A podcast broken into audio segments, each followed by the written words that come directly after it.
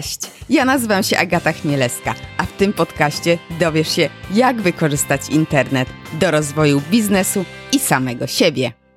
Cześć. Na pewno niejednokrotnie stawałeś przed istotnym z wielu względów wyborem. Jaki hosting wybrać?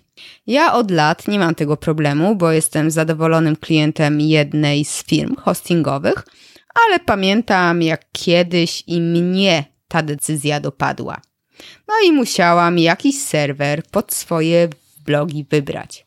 Nie było to proste zadanie, zwłaszcza, że nie bardzo wiedziałam skąd wziąć informacje o tym, jaki serwer potrzebuję, co oznaczają dziwne skróty e, przy specyfikacji poszczególnych opcji i gdzie to wszystko sprawdzić. A jak wiadomo, serwera nie wybiera się i nie zmienia co miesiąc. Jest to jednak decyzja wieloletnia. Ponieważ, tak jak pisałam, jestem zadowoloną klientką jednej z firm hostingowych, a konkretnie Zenbox, poprosiłam jej założyciela, Bartka, o wyjaśnienie, czym się kierować przy wyborze hostingu, jak sobie e, z tym wszystkim poradzić i o co chodzi z tą chmurą, czyli hostingiem w chmurze. Serdecznie zapraszam Cię do posłuchania niekoniecznie w celu e, przekonania cię do przejścia na Zenbox. Nie mam w tym żadnego interesu. Po prostu coś tam o tych serwerach warto wiedzieć i też z czym to się wszystko wiąże. No, po prostu myślę, że dla każdego e, taka wiedza będzie przydatna. Cześć Bartku, dziękuję, że zgodziłeś się e, porozmawiać ze mną. Poprosiłam Cię w sumie o rozmowę, bo zajmujesz się tajemniczym dla mnie tematem i dla wielu osób, czyli serwerami, domenami i tak dalej, i tak. Powiedz proszę coś o sobie i tym właśnie, czym się zajmujecie w Zenbox. Cześć, nazywam się Bartek. Oficjalnie jestem prezesem i współzałożycielem Zenboxa, czyli firmy hostingowej, której głównym celem jest utrzymywanie domen, serwisów internetowych i, i poczty. Tak jak to rozumiem, to można dzięki Wam założyć stronę internetową, znaczy trzymać ją gdzieś, tak? To jest ten hosting. No i załóżmy, że chcę założyć sobie taką stronę połączoną z blogiem, no coś takiego jak mam na chmielska.com. I co ja muszę zrobić, tak? Kupić hosting, kupić, no nie wiem, domenę, znaczy hosting serwer, tak? Ale to jest takie, no troszeczkę może przerażać. Co jako właśnie taka osoba, która chce założyć stronę, powinnam zrobić? Nie wiem, na co patrzeć, gdzie szukać jakichś informacji, pomocy. Czyli obecnie chyba najlepiej jednak udać się do social mediów i znajomych, dlatego że firm jest bardzo dużo. To dosłownie są dziesiątki takich dużych i średnich, a wszystkich to są już setki. E, wszyscy oferują plus minus to samo, czyli jakby korem jest to, że można utrzymać stronę, czy tam pocztę, czy kupić domenę. Różnią się szczegółami i, i w zależności tym, na co się firma nastawia.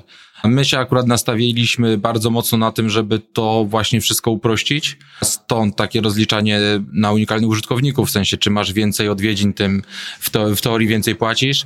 I bardzo mocno na obsługę klienta, bo to jakby zidentyfikowaliśmy, że jest taki duży problem u, u większości firm hostingowych.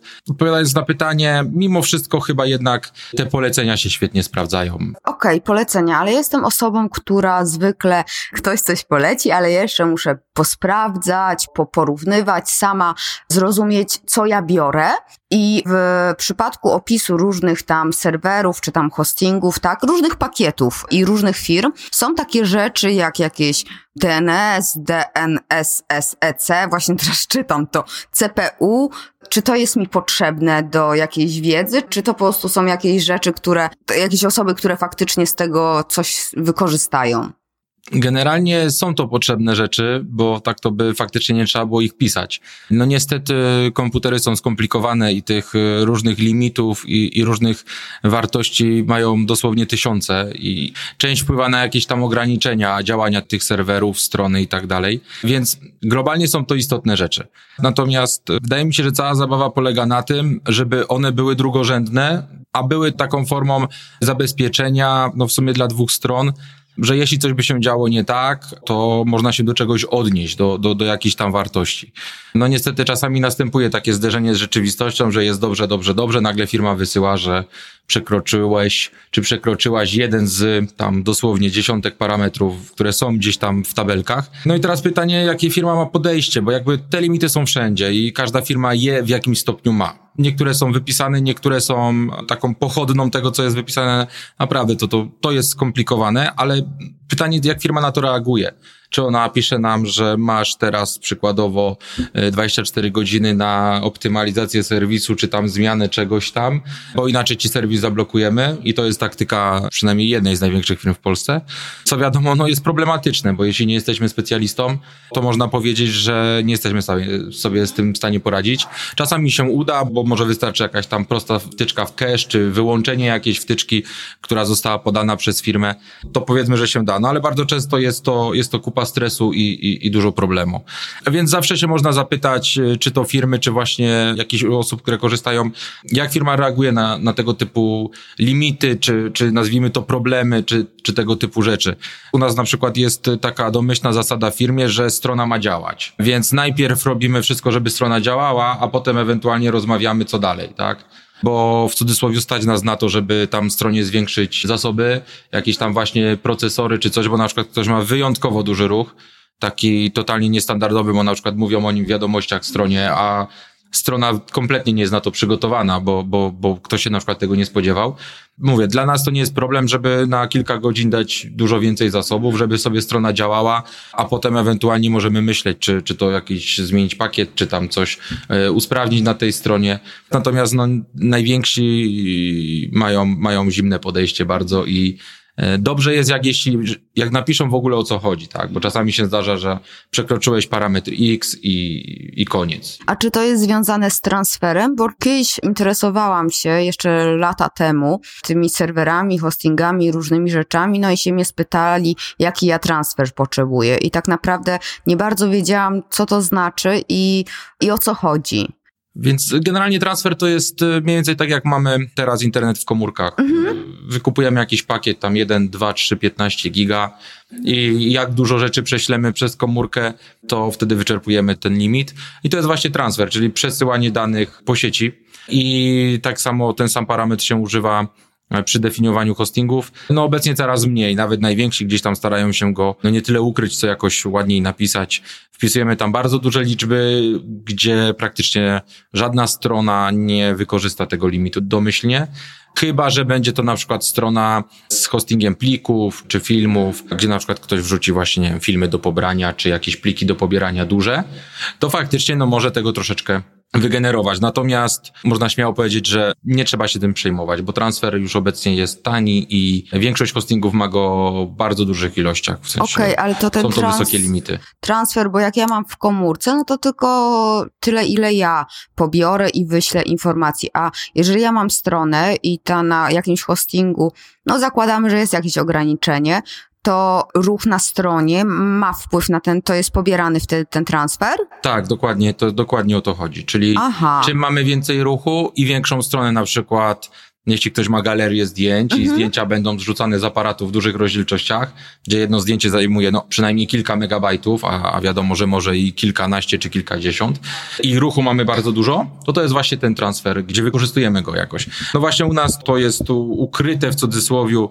w postaci tych unikalnych użytkowników, tak? To jest taka korelacja, tak? Więc jak mam więcej użytkowników, no to wykorzystuję więcej transferu, więc no my sobie to połączyliśmy, żeby dla ludzi było to w miarę łatwe do zrozumienia, a pod spodem ten transfer transfer też tam jest, tak? Tylko, że my jesteśmy w stanie sobie założyć, że czym więcej osób odwiedza, tym więcej tego transferu tak. zużywa, więc to jest jakiś tam dla nas koszt i, i możemy sobie to wszystko wyceniać. Natomiast no tak czy inaczej obecnie poza jakimiś bardzo małymi i tanimi kontami, które na przykład kosztują tam 30 czy 50 zł, to już jest to praktycznie drugorzędne i, okay. i, i raczej nie należy się tym przejmować. Co istotne, to większość firm, chyba wszystkie, pokazują statystyki zużycia można sobie zobaczyć, więc raczej nie powinno być problemu, żeby podejrzeć, ile tego jest. I przechodzenie na konta wyższe, no w większości firm też nie jest żadnym problemem. No, w na wyższe nigdy nie ma. Dokładnie, w dół jest trochę gorzej, ale na wyższe, na wyższe można powiedzieć, że problemu nie ma, dlatego e, my zawsze polecamy zacząć od najmniejszego konta, bo w górę zawsze można pójść. I w najgorszym wypadku, no to się okaże właśnie, że że trzeba zmienić konto na wyższe, ale nie ma sensu się zastanawiać, ile mamy tego transferu, tylko rozpocząć od małego czy tam najmniejszego konta okay. i można iść do góry zawsze. Pod waszym logo jest napisane, albo było już, nie pamiętam jak jest teraz, ale hosting w chmurze. Co to oznacza, że w chmurze? Generalnie chmura to jest y, takie trochę podejście marketingowe do tematu tych właśnie skomplikowanych serwerów.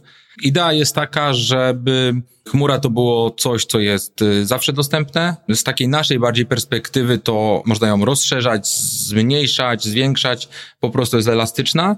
Ale przede wszystkim to chodziło bardziej o taki koncept marketingowy, aby było łatwiej odróżnić takie hostingi tradycyjne od takich, które mają tę infrastrukturę troszeczkę bardziej zaawansowaną. Ona daje więcej możliwości właśnie głównie jeśli chodzi o skalowanie tak zwane, czyli można w locie powiększać to wszystko, zmniejszać, dokładać tych serwerów. Nie trzeba zamawiać serwerów czekać na przykład trzy tygodnie na nie, tylko klikamy dwa razy i mamy kupę zasobów dla siebie w każdej chwili. Jeśli chodzi o użytkowników końcowych, czyli klientów firm hostingowych, to bardziej chodzi o to, że dzięki chmurze po prostu jest bezpieczniej. Jest po prostu bezpieczniej, bo ideą chmury też jest właśnie bezpieczeństwo tych danych, dostępność. Tam jest to wszystko zdublowane, a czasami potrójnie nawet zapisywane, że awaria jakiegoś jednego komponentu nie wpływa na działanie, a w, nawet jakby się chmura w cudzysłowie padła, to praktycznie nie ma możliwości, żeby utracone były dane, bo taka jest jakby idea tej chmury. To już chyba troszeczkę rozumiem. Czy to tak można porównać, bo ja mam w chmurze, załóżmy, znaczy no korzystam z Google Drive'a, tak? Czy to coś tak można, bo to też jest w chmurze, tak? Wszystko, znaczy tak mi się wydaje. To jest tak skomplikowane. Naprawdę. I właśnie dlatego powstało pojęcie chmury, żeby to tak naprawdę uprościć, bo to, co tworzy chmurę, to z pewnymi drobnymi zmianami jest od 10, 15, 20 lat wykorzystywane w infrastrukturze, w serwerach, po prostu w takich środowiskach wysokiej dostępności, gdzie się to wszystko skaluje. To jakby wszystko jest robione. Teraz doszedł do tego jakby marketing, to się rozszerza, że łatwiej jest się z tym komunikować i tak dalej. Natomiast właśnie o to chodzi. Ten koncept chmury powstał po to, żeby ludziom było łatwiej to zrozumieć, tak? Żeby nie kojarzyć tego z pojedynczym jakimś tam komputerem, który jest pod biurkiem w biurze, tylko właśnie z czymś, co jest przede wszystkim duże, bo chmury mhm. są duże i faktycznie chmury działają tak, że od razu nastarcza tych serwerów kupić bardzo dużo, na zasadzie dziesiątki, setki a takie największe chmury na świecie, czyli mówimy o Amazonie, czy Microsoftie, czy właśnie Google'u, e, to oni na przykład zamawiają od razu typu 10 tysięcy serwerów. To są ogromne, przeogromne ilości. To wszystko łączą i tego nie traktują zupełnie jak pojedyncze klocki, tylko już takie właśnie ogromne, ogromne zbiory. I to jest jakby takie trochę inne podejście, ale tak naprawdę do tego, co już od wielu lat jest, więc łatwiej to zrozumieć, łatwiej to wytłumaczyć, bez właśnie wchodzenia w jakieś e, naprawdę techniczne rzeczy, typu właśnie środowiska wysokiej dostępności, load balancery, jakieś storage sieciowe i naprawdę, naprawdę, naprawdę skomplikowane rzeczy. A tak to mamy chmurę i jest to wartość. Na pewno jest to wartość, jeśli ktoś z tego korzysta. Ale da się zrobić bez niej też dobrze na dobrą sprawę składa się z tych samych elementów, tak? Chmura jest trochę bardziej zaawansowana, bardziej skomplikowana, co czasami potrafi ugryźć nas w cztery litery, bo to jak już coś tam pada, to może spaść na dużej, na dużej skali, tak? I, i to, mówię, wszystko ma swoje plusy i minusy.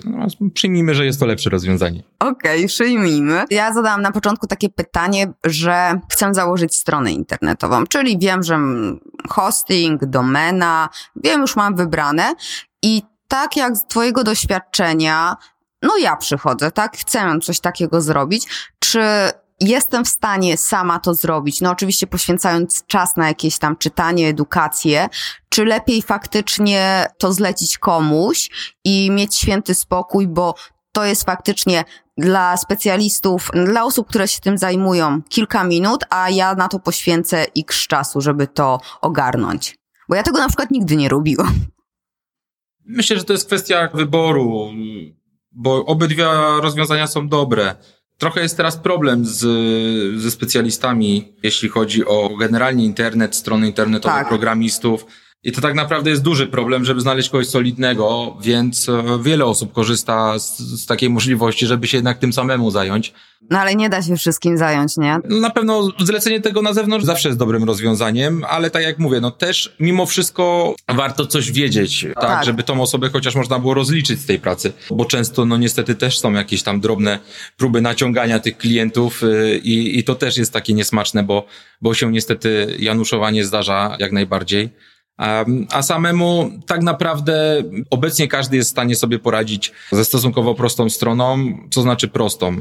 To znaczy, jeśli nie wymaga jakichś modułów, na przykład integracji, typu, nie wiem, na przykład z programem księgowym, czy mhm. z jakimś magazynowym, albo jakichś takich właśnie rzeczy, to można powiedzieć, że wszystko już teraz można zrobić samemu, korzystając choćby z WordPressa, który jest najpopularniejszym e, takim CMS-em, czyli generalnie takim systemem do zarządzania treścią na stronach internetowych.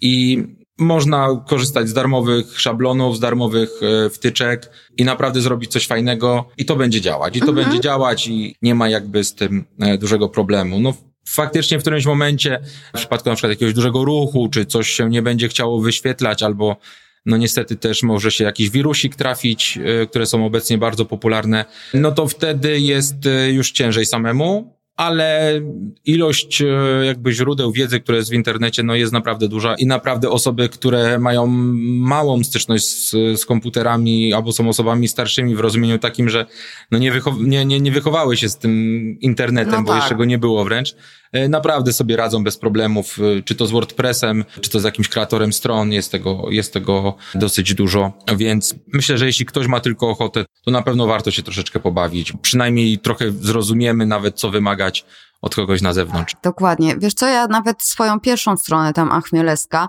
zrobiłam sama.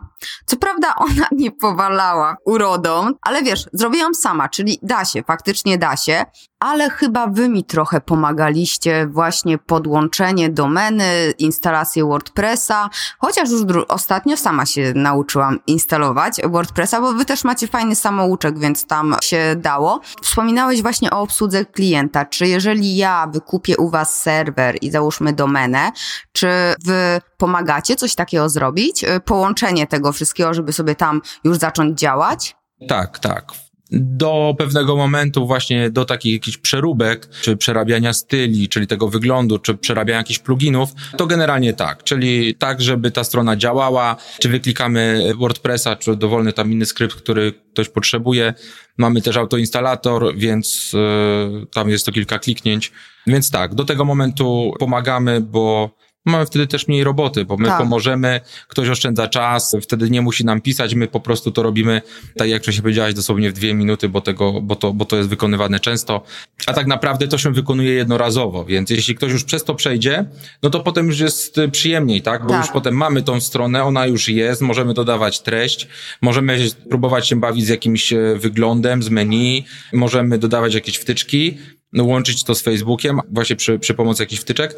I to już są powiedzmy taka fajniejsza część, tak? Mhm. Nie trzeba się męczyć do końca z tym połączeniem właśnie domena, DNS-y, strona, założenie bazy danych i to jest faktycznie trudne do zrozumienia, a tak naprawdę jest to stosunkowo proste w wykonaniu i tylko raz, więc praktycznie zawsze to pomagamy, bo, bo tak jak mówię, zajmuje nam to chwilę, a, a klient już wtedy przechodzi do tej fajnej części, tak? Już przede wszystkim widzi efekt jakiś, bo to co najgorzej tak. wkurza to to, że my klikamy, czytamy się, męczymy, a dalej nie ma żadnego efektu. Więc tak, tutaj możemy to przyspieszyć. E, zazwyczaj tylko wymagamy, żeby ktoś przeszedł przez proces rejestracji, no bo po prostu potrzebujemy wszystkie dane. Imię, nazwisko, czy dane firmowe, maile, no to to wszystko i tak musi być w systemie i tak. Więc tylko przez proces zamówienia, żeby klient przeszedł i, i potem może tylko napisać maila i, i potem już klikamy my, nie ma problemu. A powiedz mi jeszcze odnośnie obsługi klienta. U Was jest tak, że pisze się i w ciągu naprawdę, no, maks 15 minut odpisujecie. Jak to zorganizowałeś? Bo to jest naprawdę bardzo fajne. No, to jest bardzo fajne, ale niespotykane. Trzeba dużo ludzi zatrudnić w stosunku do klientów. To jest drogie i tyle. Myślę, że to tylko tyle, bo po prostu większość firmy, w cudzysłowie tych starszych, one po prostu bazują na tym, że kiedyś nie było takiej potrzeby. Można było odpisywać raz na dzień, w ogóle czekać, a czasami po kilka dni i to było akceptowalne. I wydaje mi się, że to zostało, to przekonanie, że nie trzeba odpisywać szybko. No my to wykorzystywaliśmy, skoro inni nie odpisują szybko, a teraz jesteśmy przyzwyczajeni do takiej pracy prawie w trybie rzeczywistym, tak? No social media działają klikam jest, tak. I, i my po, postanowiliśmy to wykorzystać, skoro inne firmy tego nie robią.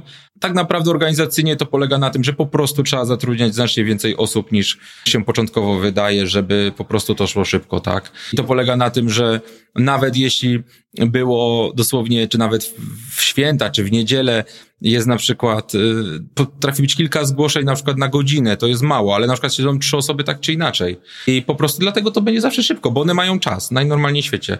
Więc jak coś wpada, to jest na tyle dużo osób, że one są w stanie praktycznie na bieżąco każdą sprawę załatwić. Jak coś zajmuje dłużej, to nie jest jedna osoba czy dwie, tylko w ciągu dnia to siedzi typu 7, 8, 10 osób i one po prostu non-stop odpisują i my po prostu to monitorujemy. Jak nam się zwiększa ilość klientów i, i, liczba zapytań, my to monitorujemy i po prostu dotrudniamy kolejne osoby, zmieniamy zmiany.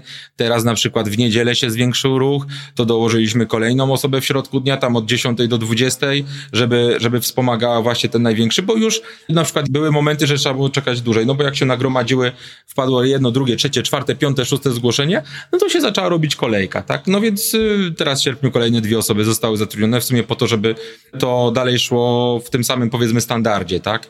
I to jest głównie takie podejście. No jest to po prostu drogie dla firm, tak? My inwestujemy bardzo mocno w, cały czas w rozwój, żeby to było tak jak trzeba. No jest po prostu drogie, a firmy niektóre wolą mieć więcej pieniędzy na koncie e, albo w kieszeni niż inwestować, a tutaj tak naprawdę no trzeba co chwilkę zatrudniać nowe osoby i, i wydawać na sprzęt i na oprogramowanie, żeby to wszystko cały czas utrzymać ten sam poziom albo zbliżony poziom, często lepszy, czasami nieznacznie tylko gorszy, mimo przypływu tych tych klientów, tak, których tam już jest, jest już troszeczkę. Wiesz, niedziele niehandlowe, ludzie nie mają co robić, no to siedzą przed komputerami. No tak jest.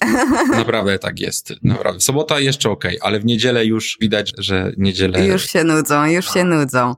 Dużo się mówi o backupie, tak? Jak u was wygląda właśnie kwestia tworzenia takich backupów? Czy to często jest, czy warto jeszcze samemu robić? To jest akurat kolejna rzecz, którą my zidentyfikowaliśmy, że można to zrobić lepiej niż do tej pory, więc u nas są kopie zapasowe co 6 godzin, 4 razy dziennie, Aha. co jest ogólnie dużo, bo większość firm ma raz dziennie. Trzymamy też długo, bo minimum 7 dni, a tak naprawdę trzymamy miesiąc, a pewne a. kopie nawet trzy miesiące, bo to już oficjalnie nie piszemy, ale jeśli klient się zgłasza po jakimś długim czasie, że jednak e, na przykład te dane na stronie mu są potrzebne, mhm. to zazwyczaj trzymamy takie kopie trzy miesiące, e, o czym, tak jak mówię, nawet nie informujemy. Wbrew pozorom, komu się przypomina o stronie, naprawdę e, prawie codziennie mamy takie zgłoszenia, czy macie moją stronę, a dwa miesiące temu nie płaciłam i, i to konto już dawno go nie mam, ale tam w sumie były fajne rzeczy, coś tam potrzebuje tam zawartość, czy maile, czy zdjęcia, i tak dalej, więc to jest codzienność, naprawdę, tak jest codziennie. Ktoś się orientuje, że na przykład jego strona jest już nieaktywna tam po miesiącu czy dwóch. Obecnie to już naprawdę chyba codziennie mamy taką sytuację. Ojeju, nie, ja, to nie jest dla mnie niewyobrażalne. Niewyobrażalne jest też to, jak gdzieś kiedyś czytałam, że jak ktoś zapomniał odnowić y, domenę i po prostu przepadła, ktoś odkupił i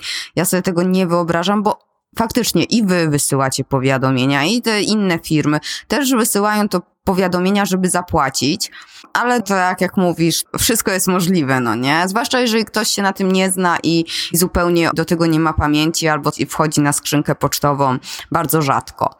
Też są jeszcze takie osoby. Czy też oferujecie usługę dla sklepów internetowych, gdzie na przykład ruch jest dużo większy? Czyli generalnie e, u nas można zainstalować e, praktycznie każdy skrypt, w tym sklepie internetowe i jak najbardziej. Nie mamy w tym momencie takich typowo dedykowanych pakietów pod, e, pod e-commerce, który faktycznie potrzebuje więcej zasobów, chociaż powiedzmy innych trochę mhm. zasobów, ale spokojnie sklepy i to nawet dosyć duże e, mogą korzystać ze standardowych pakietów, nie ma problemu.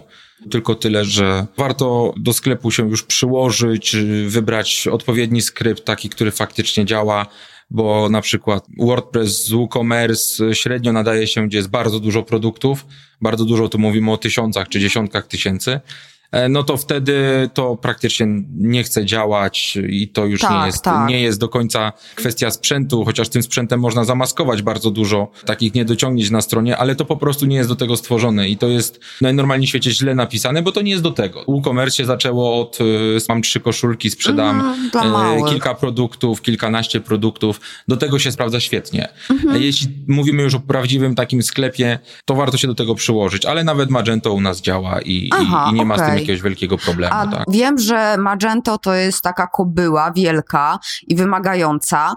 czy warto zgłosić Wam, że słuchajcie, potrzebujemy duży transfer, ale będziemy mieli Magento, a nie jakiś inny tam Prestacz, czy jakiś, no nie wiem, czy inny może no WordPress, no załóżmy. Czy Wy coś wtedy dokręcacie, cokolwiek robicie? Czyli generalnie u nas warto, bo my właśnie ze względu na tą obsługę klienta po prostu zawsze dzielimy się tą wiedzą, którą mamy, bo my tego zbieramy tak z wszystkich klientów, no to ta wiedza się w którymś momencie kumuluje. No więc jeśli wiemy, że ktoś ma jakąś potrzebę, to może być sklep, ale to, to, to może być jakaś strona z dużym ruchem i tak dalej, i tak dalej, to jeśli nam wyśle maila, to my od razu powiemy, że to na tym koncie na pewno zadziała, żeby się nie przejmować, albo że damy, zwiększymy zasoby, jak wystarczą, to dobrze, dobrze, a jak nie, to na przykład za to nie będziemy liczyć okay. dodatkowych e, pieniędzy, bo na przykład też tak czasami jest. Pamiętam, że z Magento tak było. Ktoś miał serwer dedykowany, ale aż tak dużo zasobów nie potrzebował, nie miał tam wsparcia i tak dalej.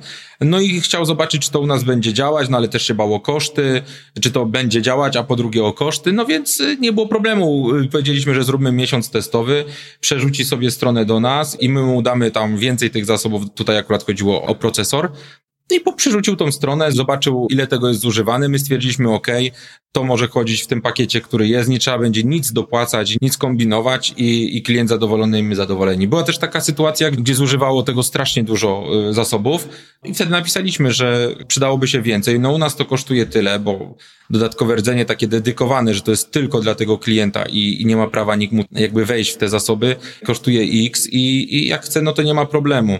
Pamiętam, że wtedy zrezygnował, wrócił chyba po trzech miesiącach, gdzie się okazało, że dedykowane rozwiązania pod Magento chodziły wolniej niż u nas, tak? Dlatego, że my no sprzęt inwestujemy bardzo dużo. Jeden mały serwerek, który ma 5 centymetrów wysokości kosztuje 60 tysięcy złotych, więc Ojejku. to są naprawdę już takie sprzęty z najwyższej półki i dzięki temu one właśnie też pozwalają nam tak. w przypadku, gdzie jest jakiś właśnie duży sklep, czy nieoptymalny skrypt, czy coś dziwnego, bo często to są jakieś takie mniejsze ataki, czasami ktoś zainstaluje jedną wtyczkę, która po prostu jest tak napisana, że można powiedzieć, że zje każdą ilość zasobów, czyli obojętnie ile by tego nie było, to i tak to zje, bo ona się zapętla i ona tak działa, że ile by nie było, to i tak to zje ale no dzięki temu, że właśnie mamy stosunkowo duże te serwery, jak na polskie warunki to bardzo duże, no to mamy większe zapasy. Mamy po prostu bufor i, i możemy sobie pozwolić na to, że właśnie taki sklep tymczasowo na przykład potrzebuje więcej ruchu, więcej mocy i to zazwyczaj chodzi głównie o procesor i mówimy spokojnie, nie ma problemu, podnosimy.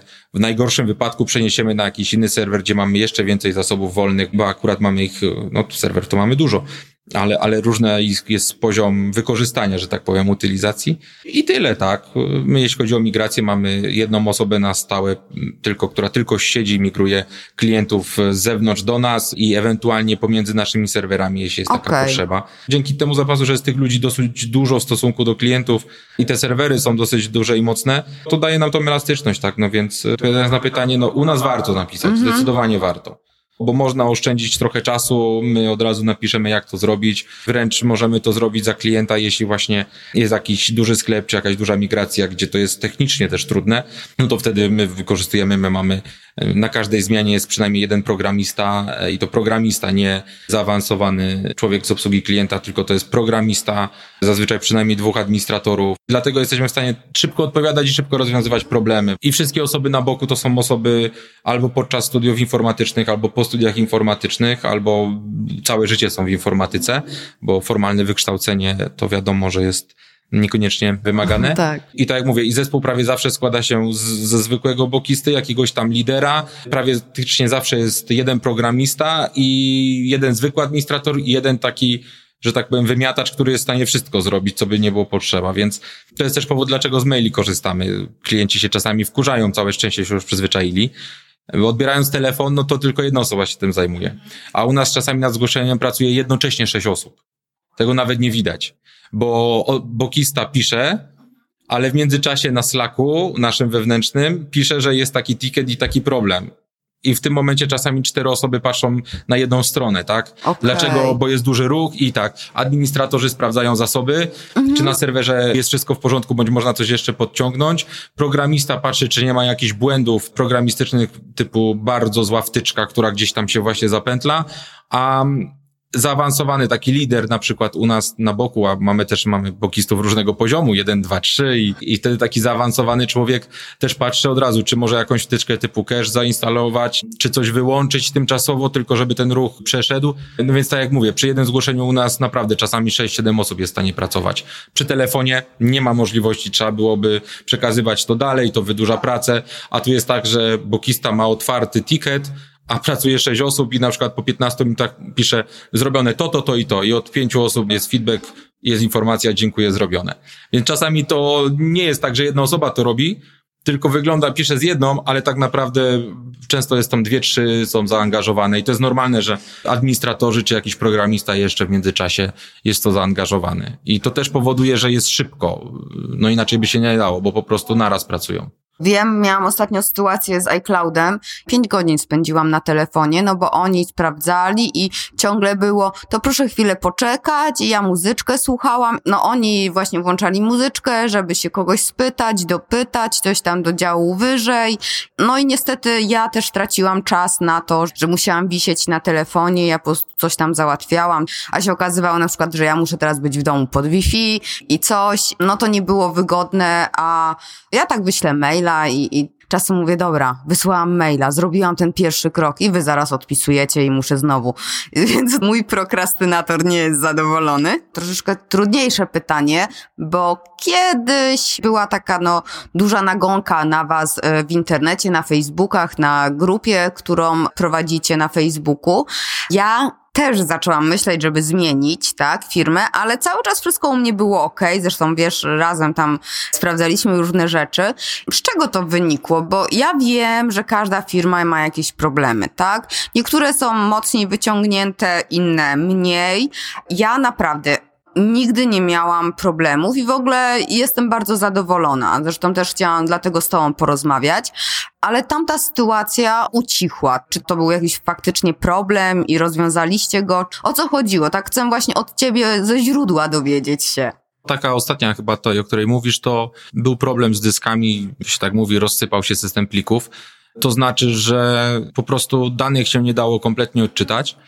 No i ten proces tak się źle skończył, że, że równocześnie robiliśmy dwa procesy. Próbowaliśmy odbudować całą macierz i te dane, a z drugiej strony przywracaliśmy kopie zapasowe. Ze względu, że to był cały serwer i tam było kilka terabajtów, no to to wszystko bardzo długo trwało.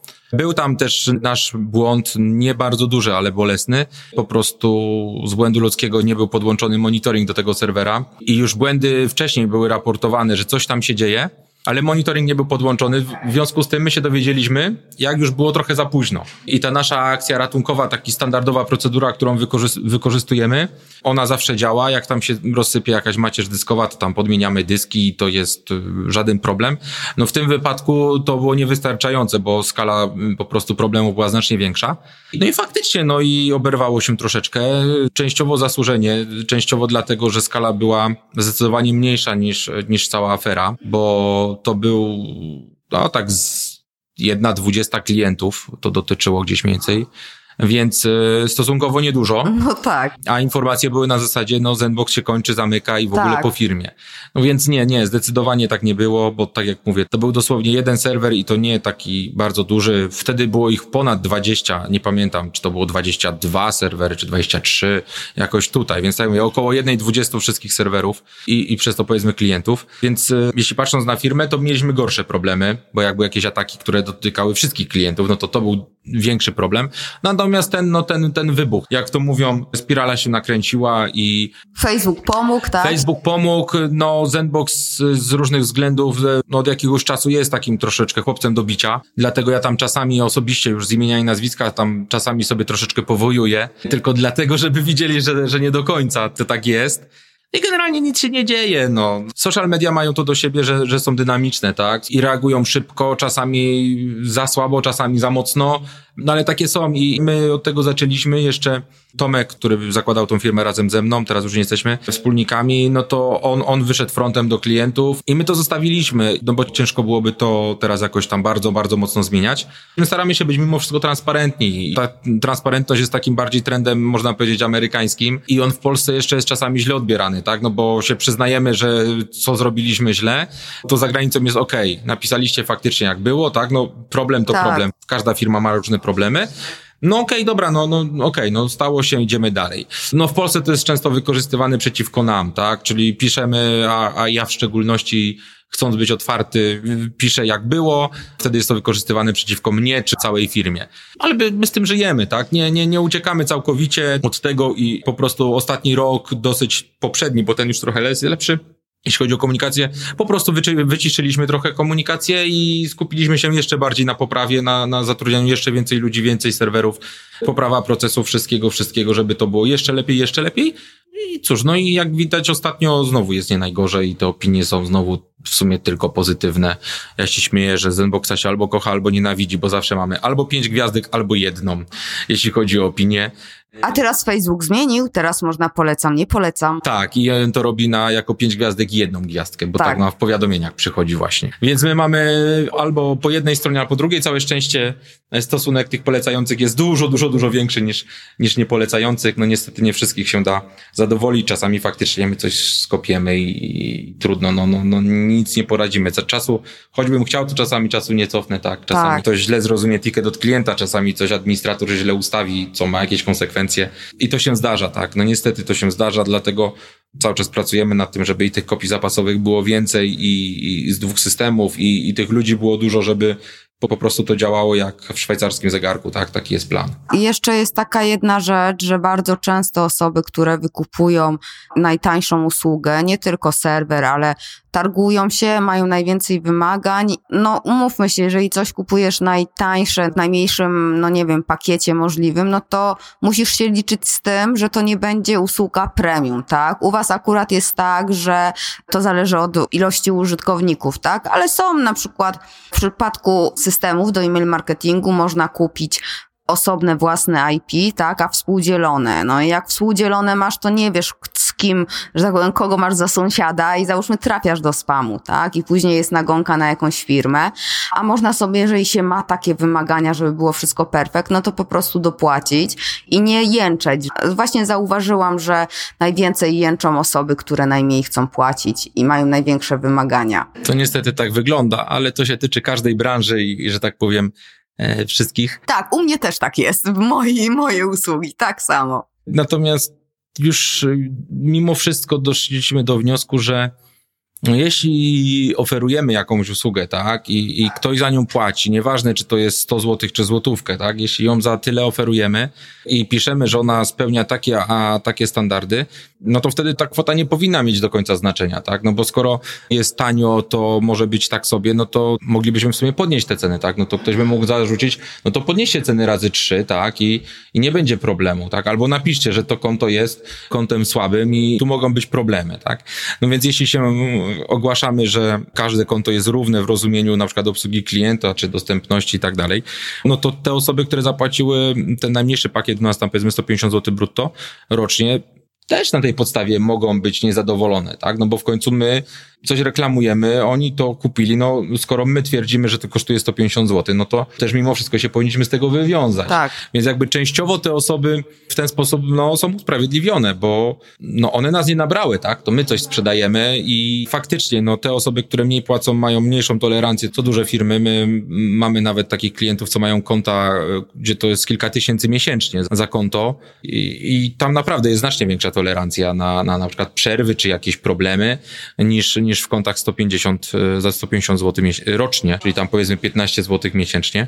No ale cóż, z drugiej strony takie usługi oferujemy, no, no albo się z tego wywiązujemy, albo nie no my się staramy mimo wszystko wywiązywać nawet z tych najmniejszych opłat, tak? I traktować każdego klienta równo, no bo w sumie to reklamujemy i to sprzedajemy, tak? I jest tak faktycznie, że ci, co płacą mało albo najmniej, czasami mają, mają niesamowicie wysokie wymagania, no ale tak jak mówię, z drugiej strony my to reklamujemy, tak? Więc staramy się mimo wszystko sprostać temu, tak? I nie patrzeć na to, kto ma jakie konto, y, ile płaci i tak dalej. Bardziej patrzymy na to, kto jest właśnie jak wrażliwy, żeby ewentualnie wtedy, wtedy próbować się dopasować bo to czasami może być ktoś, kto płaci właśnie dużo, ale w sumie mu nie zależy na czasie odpowiedzi, bo, bo, bo jest to jakaś tam drugorzędna sprawa dla niego, a są właśnie osoby, które wymagają jakieś tam super ekstra szybkie i tak dalej. Mamy wpisane, mamy grupy klientów, mamy notatki. Niektórzy klienci mają na przykład zaznaczone, że nie wolno pisać na pan i trzeba pisać po imieniu albo w sensie taka forma luźna, bezosobowa. I mamy takie notatki. A mamy notatki,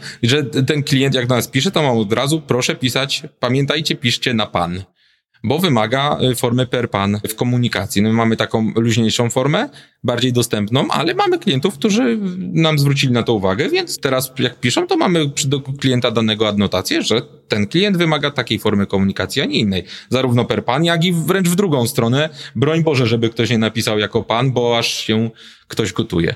I, i tak też jest. Wiesz co, nie chcę, nie chcę wiedzieć nigdy, nigdy mnie mów, jakie wy macie notatki o mnie, no ja jestem trochę z wami, więc... Są dużo gorsi. Dużo. Ale dużo. Ja... Dużo. No ja jestem zadowolona, więc ja zawsze was polecam. I kiedyś koleżance pomagałam stronę zakładać i co się okazało, tak wytłumaczyłam wam, tak wytłumaczyłam wam to, że zainstalowaliście mi to post na moim serwerze, nie na koleżanki, ale to była moja wina, bo ja pisałam jako ja, tak, i no później zaczęłam pisać właśnie z Zuzi konta, bo no niestety tak, tak wyszło, że ja to tak zakręciłam, tak zamotałam i, i się śmiałyśmy z koleżanką, no to ja jestem na tablicy. Na tą panią uważać. Ale właśnie to jest to fajne u was, że, że pomagacie. I teraz odsyłacie bardzo często do waszego działu pomocy, ale ja to wszystko rozumiem, no bo jest fajnie to napisane. Ja właśnie dzięki temu też zainstalowałam sobie ostatnio e, WordPressa testowo na serwerze. A wy też oferujecie domeny, prawda?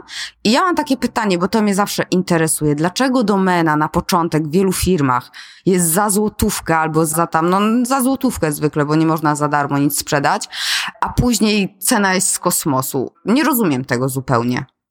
Czy to wynika z tego, że mm, powiedzmy w Polsce najpopularniejsza domena.pl to częściowo jest to polityka NASK-u, czyli rejestru całego, Aha. którzy odpowiadają za tą domenę w Polsce.